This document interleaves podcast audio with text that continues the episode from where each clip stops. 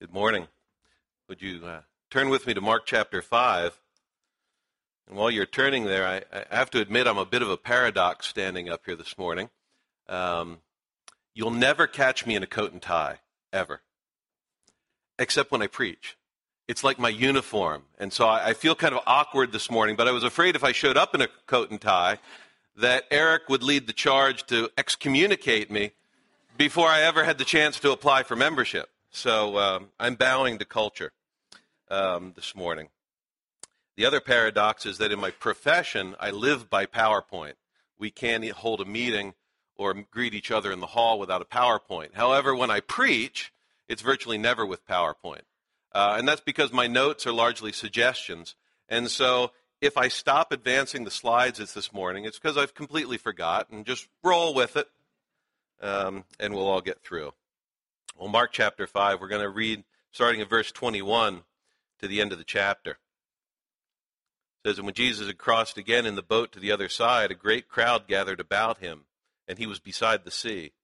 Then came one of the rulers of the synagogue, Jairus by name, and seeing him, he fell at his feet and implored him earnestly, saying, My little daughter is at the point of death. Come, lay your hands on her, so that she may be made well and live.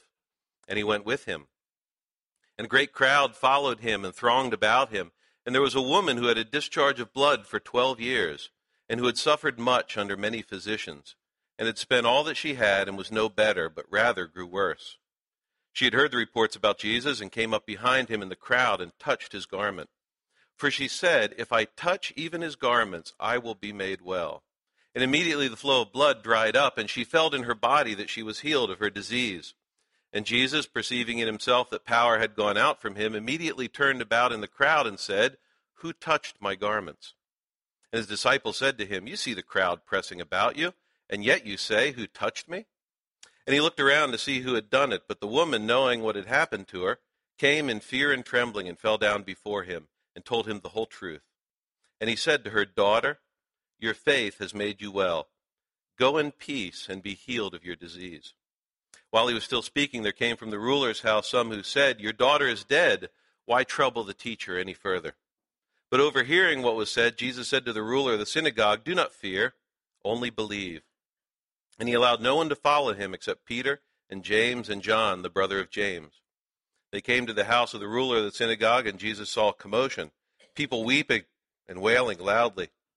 And when he had entered, he said to him, Why are you making a commotion and weeping? The child is not dead, but sleeping. And they laughed at him. But he put them all outside and took the child's father and mother and those who were with him and went in where the child was. Taking her by the hand, he said to her, Talitha cumi, which means, Little girl, I say to you, arise.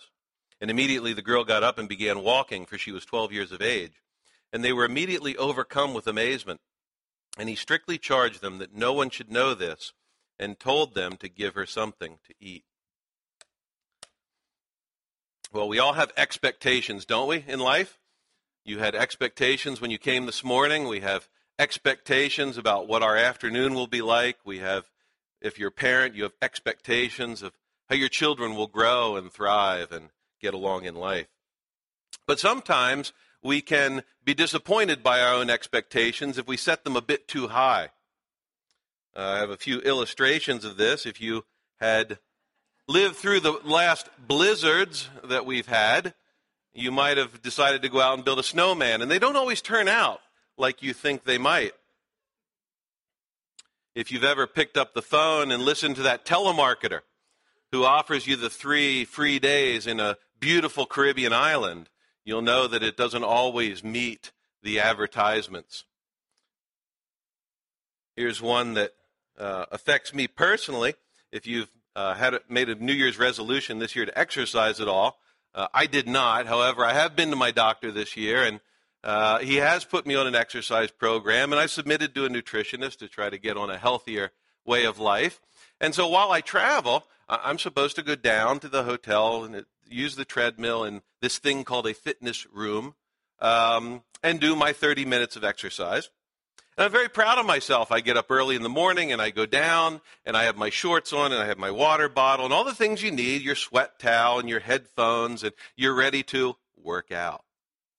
And I'm very proud of myself until I get into these rooms, and they were designed by a very cruel and twisted person because they're all mirrors. And so, whatever expectations I have about my workout are clearly crushed uh, the entire 30 minutes I'm in this room. Well, we do set our expectations too high at times. Uh, but what we're going to see this morning is that two people encountered Jesus Christ. And what they came with were expectations that were far too low. And Jesus sets them much higher. You know, they thought their expectations were adequate, that met their needs. And what we'll find is that Jesus sets them far higher. Well, let's situate ourselves in the book of Mark, just briefly in terms of an outline. Uh, chapter 1, Jesus had declared that the kingdom of God was at hand. With his arrival, the kingdom had arrived, and he was preaching the gospel of the good news of that kingdom. In chapter 2, Jesus used some miracles and some healings uh, and encounters with the Pharisees to demonstrate his authority in that kingdom. He had authority over uh, disease, over sin, and even over the religious order. Then at the end of chapter 3, Jesus teaches us who will be in the kingdom. There are insiders and there are outsiders. Those who are inside the kingdom are those who listen to his words and act on those words in faith. Then, coming in chapter 4, Jesus used parables to teach us about the character of his kingdom. That kingdom is meant to be revealed, his kingdom will grow. And most importantly, it'll grow based on God's authority and God's initiative and not on man's activity, though he has given us, his people, the great privilege of participating in that growth. Then, the end of chapter 4 and beginning of chapter 5, where we come to now, Jesus used a series of miracles to demonstrate his kingly authority or his absolute power within that kingdom his authority over nature, his authority over the spirit world, and as we'll see today, authority over death itself. And the last of these miracles we look at, not only do they teach us about Jesus' authority, but also they have this theme where Jesus is going to set our expectations, or what our expectations should be, about our place within his kingdom. What's our position? What's our place in his kingdom? And I think what we'll see is that he will again set our expectations much higher than we ever would.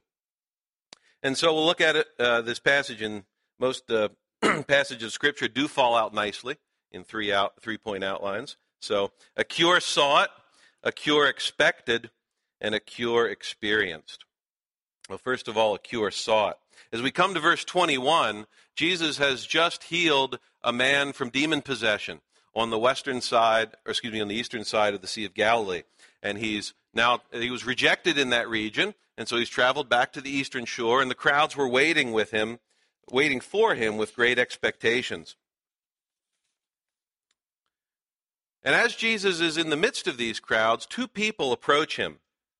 And the two people on the surface are as different as night and day. The first, uh, we have an individual. Uh, first of all, he's male, which in this society was extremely important. That put you up a notch in anybody's estimation. Second of all, he's named Jairus by name. Now, I will slip into Jairus probably throughout this sermon. My brain has been synced into Jairus for some reason all week. But it is Jairus. But the Apostle Peter, when he was recounting these events to his young protege Mark to have them written down, the man was important enough that he remembered him by name, which is not always the case in the gospel accounts. he was a ruler of the synagogue, the scripture says. Ruler of the synagogue was a layman. Uh, you might consider him the president of the association. He was responsible for the care of the building, the preaching schedule, the teaching schedule, all of the things that related to the service. And he was also, as such, he would have been a man held in high esteem by his uh, fellow townsmen. He would have been wealthy, a man of means, a man of popularity. We know that he was a father, that he was a husband. He had servants, and he had material means at his, his disposal. But what we also see about Jairus is that he was a man who was broken. Man who was broken. He was desperate and he was fearful. You see, the love of his life, this little girl, his little daughter, verse 23 calls him my little daughter. It's almost very tender. She was 12 years old, but to him, she was still his baby. And she was at the point of death. She was at death's door. And so these set of circumstances had really stripped Jairus of all of his pride as he came to Jesus. He was a wealthy man, and so he had probably already spent all that he could on physicians. He had tried everything possible. She wasn't getting better, she was only getting worse. And he fell at Jesus' feet, a man who he had probably held in contempt at one time. You remember, by this time, the Pharisees and the religious leaders didn't think much of Jesus, and they were at odds with him. And so, coming to Jesus and falling at his feet and swallowing his pride and asking for help would have put Jairus in a very difficult religious position, an awkward position with his bosses. But nonetheless, he came and he fell at Jesus' feet. And we, we know, we can kind of sense if we're parents what he was feeling. I've never had our son at death's door, although I've known parents who have struggled with those things, and I can't imagine what it's like. But even when they're sick, our children, it, it just pulls your heart out. You want to do anything possible to make them well. Uh, we were uh, vacationing in um, Maine this year. Rob and I celebrated our 20th anniversary. So we did a childless vacation. And at the, towards the end of the vacation, we got a call from his grandparents that Andrew had gotten poison ivy in his eye. And it was getting worse. And then they did the cruel thing by sending us a picture. Um, but a couple states away, as parents, even though something wasn't life threatening, oh, you just wanted to be there. You just wanted to put your arms around him. You just wanted to hug him and kind of just make it go all make it all go away. And so that's just some of what Jairus was experiencing this morning as he came to Christ.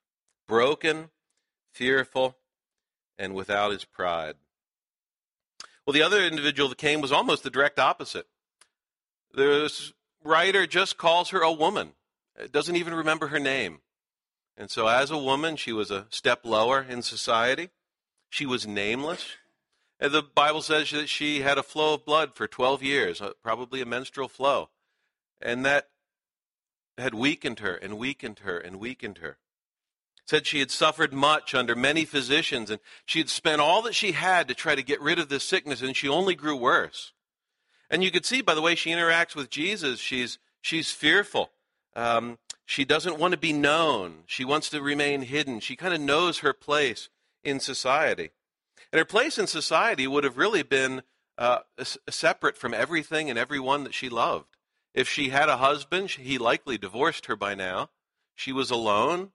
She was ceremonially unclean, according to Leviticus. And what that meant in that culture and in that religious order was that she couldn't participate in the temple worship. Uh, she couldn't even enter the temple. Anybody who even touched her was unclean. The, the furniture and the beds that she sat and laid on were considered unclean. And so she would have been ostracized by all that she loved.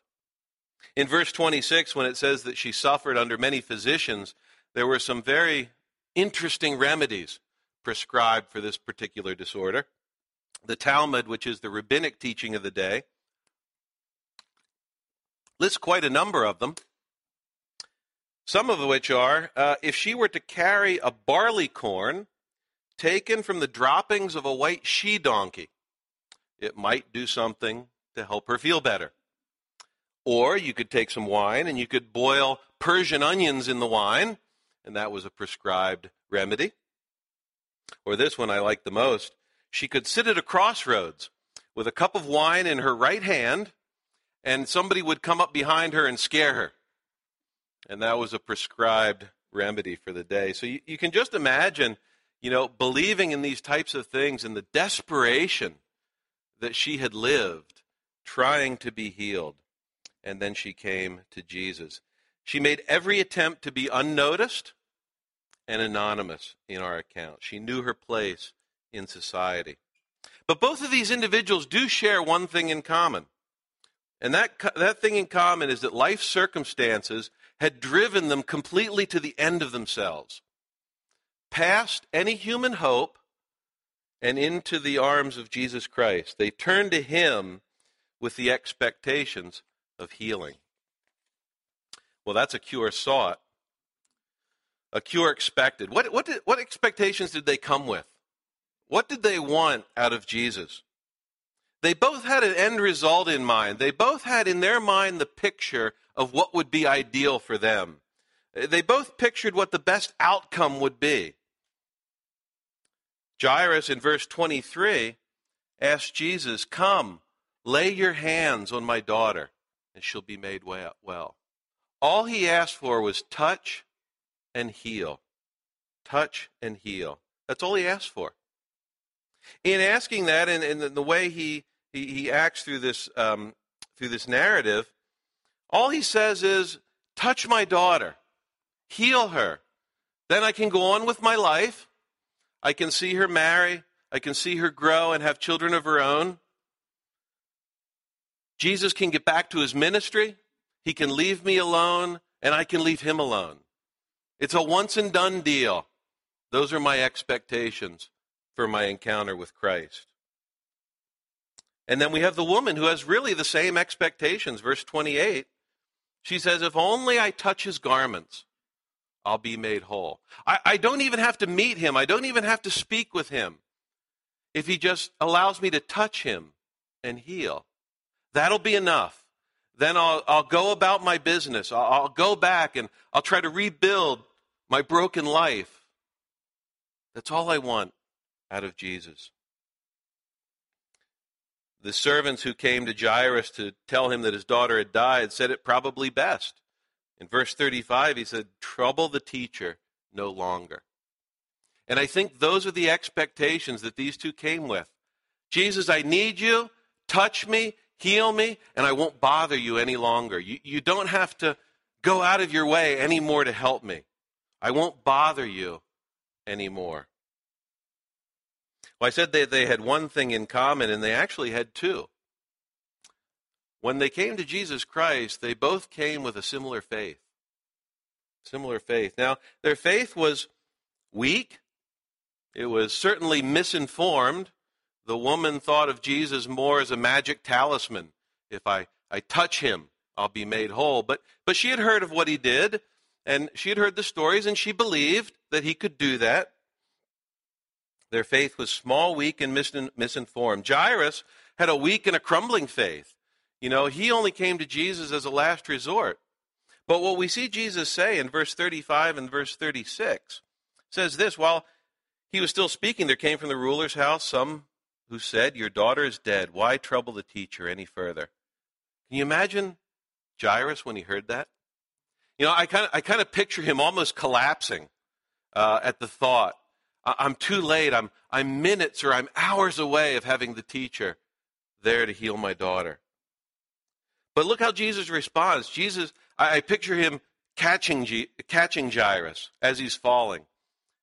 The Luke's account of this says that Jesus ignored what was said. He ignored the report.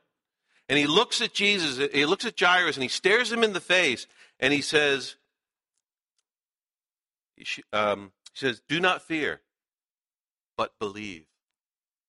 Don't fear Jairus. Believe. And in the Greek, that's more of a present continuous. What Jesus is saying is, you've already believed a little. You've already believed a little. Don't let it go. Keep on believing. You trusted me to heal. Trust me for resurrection. Just trust me. Just believe. But what was common about their faith, and the reason it was real faith, is because its object was Jesus Christ. Partial and misinformed, but its object was Jesus Christ.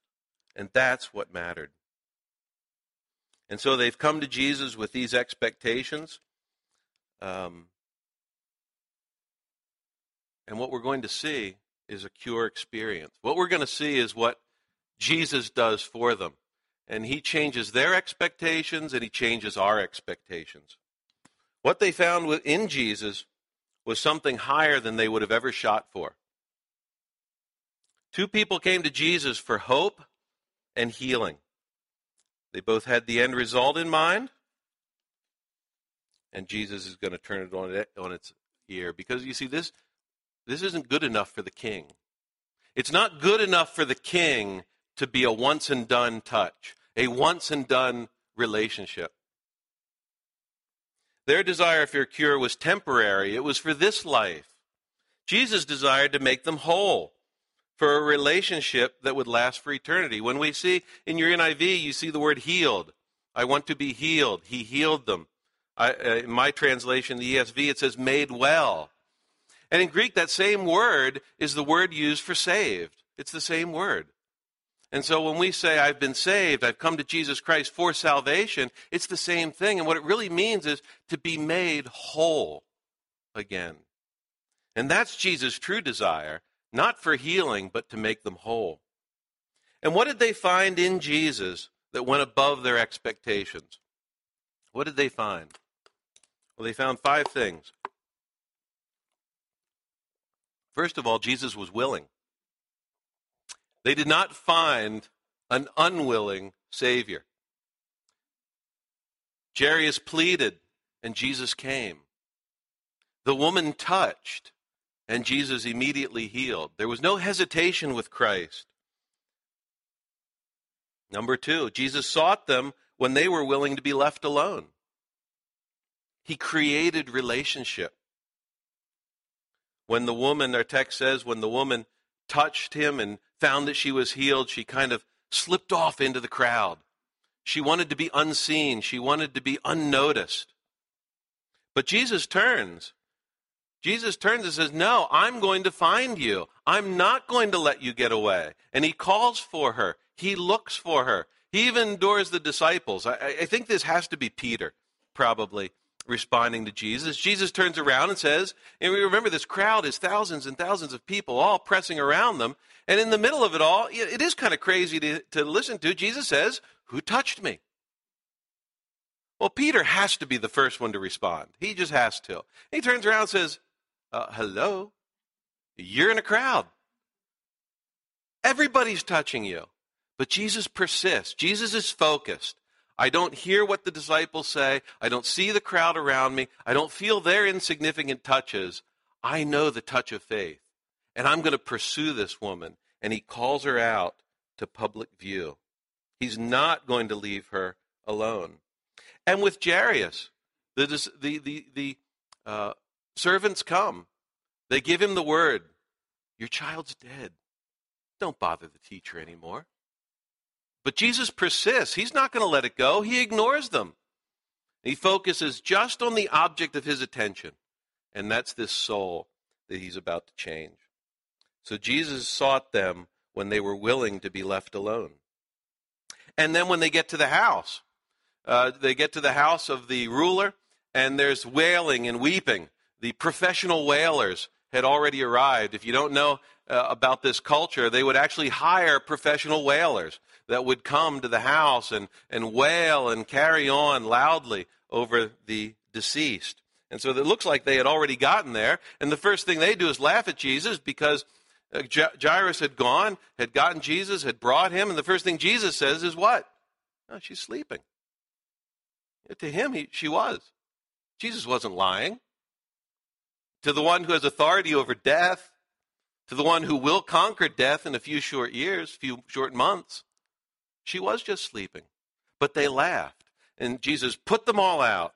And only his inner circle of three and the parents could come in and see what's about to be done. Jesus took charge and he didn't leave them alone. Number three, Jesus was willing to become unclean for their sakes. You see, when she touched his garment, Jesus became ceremonially unclean he would have had to go on and offer the proper sacrifices back at the temple to be clean again. When he arrives at Jairus' house, he goes into the, the room where this little daughter is laying, and the text says he took her by the hand. Now, he could have spoken. He would not have had to touch her. The declaration of his words were enough. But yet, by touching her, he became unclean by touching a dead body. But he was willing to do that for her and for her father. Touching the hand of the dead girl made him unclean.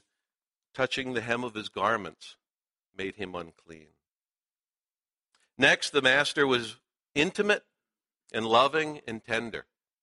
See, this wasn't a business transaction. Jairus, Jairus didn't have to offer him money. He didn't, he didn't have to just say, just do this one thing and I'll let you on your way. The, the woman didn't have to just slink away and, and, and be fearful of Jesus' touch, be fearful of his voice, be fearful of his eyes.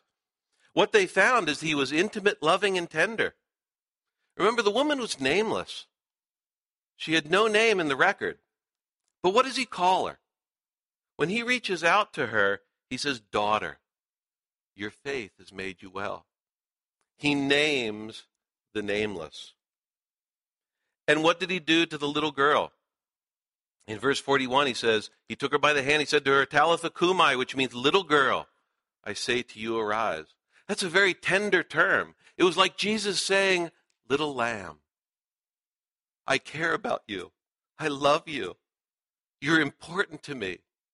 You're not insignificant in this big, ugly world. That's the Savior that they found. And so they could have expectations for intimacy, love, and tenderness. And then, even practically speaking, it wraps up the narrative with Jesus saying, Give her something to eat. She'd been sick. She was 12 years old. She was up hopping around. She was probably weak. But he notices all the little details and reminds them to give her something to eat. Well, then, lastly, Jesus went far above healing. They came for a touch and go, they came for a once and done. Jairus, Jairus wanted healing. There I go. Jairus wanted healing, and he experienced resurrection. How awesome was that? Temporary resurrection. She would die again one day, as the natural course goes. But for Jairus, who was expecting a living, breathing little girl to just stand up and feel better, watched his daughter come back from the dead. How awesome was that? How awesome was that? See, Jesus could have healed her. He, he, he could have had her wait. He could have kept her from dying. But he wanted more for her. He wanted more for his disciples. And he wanted more for this leader of the synagogue. And the woman, what did she receive? Much more than the physical healing. She received love and tenderness. Who knows the last time this poor woman received love and tenderness from anybody? Twelve years ceremonially unclean. And then in verse 4, Jesus says, Go in peace. Peace with God. Be healed of your disease.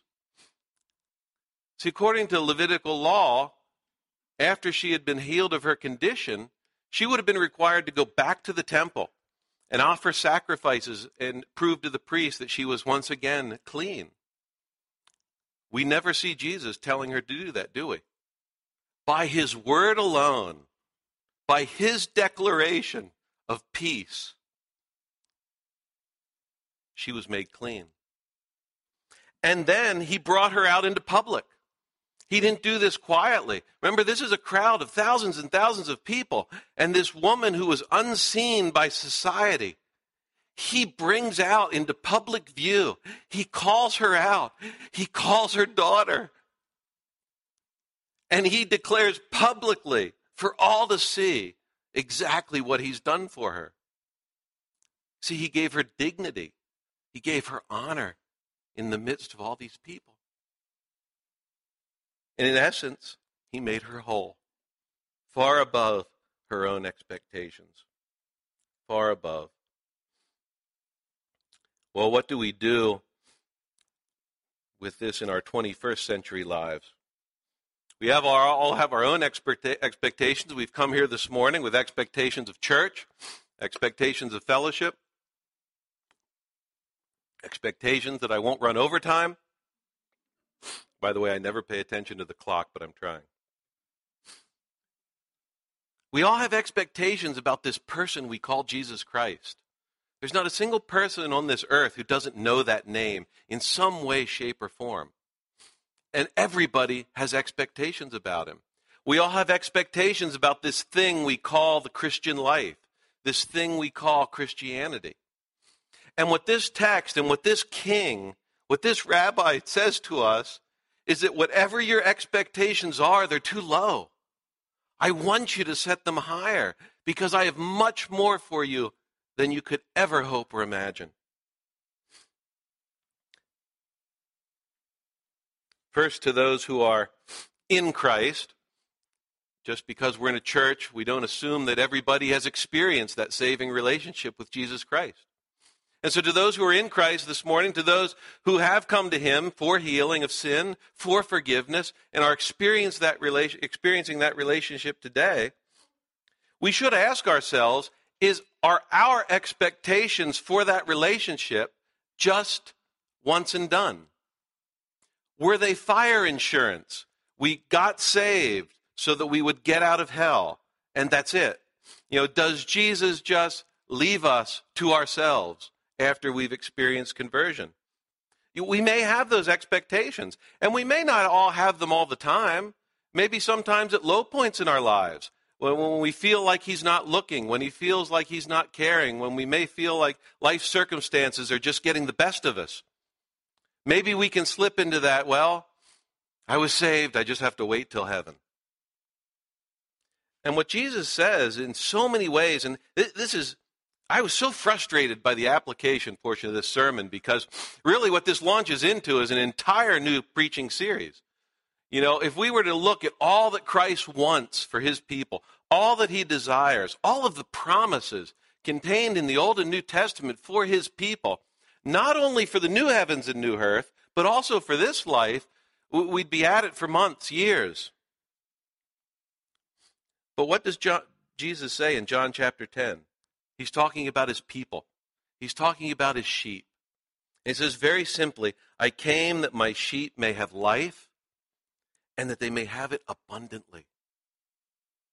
Jesus doesn't sec- settle for a life of relationship with us that's second class, that's second best.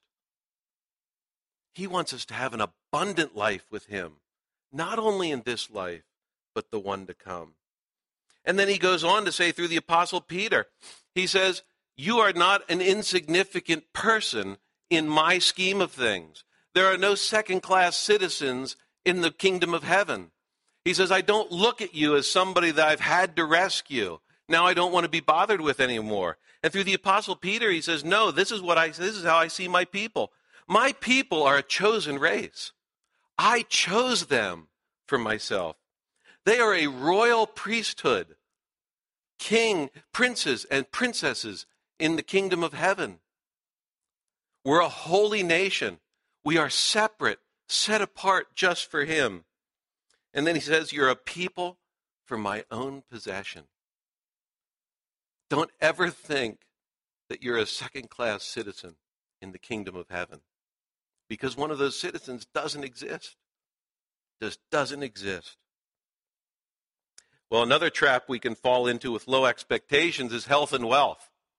You know, maybe we come to Jesus and maybe we have expectations about what this life should be like. Well, I, I came and, and, I repented and, and I did my Christian thing and I did what was asked of me, but I have problems. I'm having difficulties at work. I'm having difficulties at home. I'm having difficulties with relationship. Well, let's think about the woman who was healed the woman who was made whole, who was given so much. You know, when she left Jesus that day, she was still poor. She still didn't have a husband. Jesus had not immediately changed all of her circumstances. And so those are not expectations that we have for this life, that he will make everything completely 100% right in this life. But once again, Jesus sets the bar much higher and he says, I have higher expectations for what you experience because I can see the beginning from the end. I know what I want you to be. I know what I've created you to be. I know what I'm molding you and forming you into. And I'm using those circumstances in your life to achieve that goal, even when you can't see it. And he says through James, Count it all joy, my brothers, when you meet trials of various kinds for you know that the testing of your faith produces steadfastness, and steadfastness has its full effect, that you may be perfect and complete, lacking in nothing. Perfect and complete, lacking in nothing. You know, I don't want to minimize the pains of this life. they're real. We hurt. We experience loss. It's not something that we just say, ah, oh, we shouldn't let it bother us. That is not the human condition. Jesus suffered right along with us. He knows what it's like. So I don't want to minimize those pains and those trials. But as Christians, our expectations don't have to be grin and bear it till heaven. Our expectations are whether I see it or not, what Jesus Christ is doing in my life is conforming me to the image of himself. And at the end of this, I can look back in 2020 hindsight and I can say, wow, what's he done? I understand so much more about grace. I understand so much more about his love now. I understand so much more about his mercy. His expectations are much higher than we'd ever set. And so I'd encourage you to use Scripture, use your prayer lives, just use your eyes to look backwards and see what He's done. Just park those expectations a little higher and a little higher and a little higher and experience the joy in the Christian life. Well, I can't end without uh, so saying something to those who have not been made whole. There are those here, likely, who have not bowed the knee to Jesus Christ, who have not come to him for forgiveness, for healing. You see what he's done in the lives of two people. And all I can say about this is, is this is the same Jesus who comes to us in Matthew. It says, Come to me, all you who are weary and burdened, and I'll give you rest. I know what you're going through. There are no second class citizens. There's nobody too lowly. There's nobody unimportant that I won't address. And then he himself says in John 6 All that the Father gives me will come to me. And whoever comes to me, I will never cast out. You know, there's the promise. And we struggle with this thing called predestination. It's really, that shouldn't be a struggle. Jesus chose people before the foundation of the world. Yes, we don't understand that. But what does he also say? Whoever comes to me, I will cast out no one. That's the promise to hold on to. And so I would encourage you, if you haven't thought about your own spiritual condition this morning, what are your expectations for Christ? Are they, I'm a good person, he'll let me in in the end? Are they, I'll get around to it sometime, he'll be patient with me. I'm not going to die anytime soon. These are all things that we don't have the luxury of because he says today today is the day of salvation. Let's pray together. Heavenly Father, I pray that this morning you have humbled your preacher before your people because I have no words to say in and of myself. Yet I pray that the Holy Spirit was alive and active within the hearts of your people. I pray, Lord, this morning that in some way differently today we can walk out of here setting our sights higher on Jesus Christ, setting our sights where you would set them. You want so much for your people. You want to purge us of sin. You want to sanctify us by your grace. You want us to grow in grace. You want us to be more patient. You want us to be more loving. You want us to engage in fellowship with your people in meaningful ways. These are all things you want for us. And then you turn around and you give us the power through the Holy Spirit to accomplish those things. And so I pray that that would be true of your church this morning. Thank you for your word. Thank you for revealing yourself in your word. It's in Jesus' name that we pray. Amen.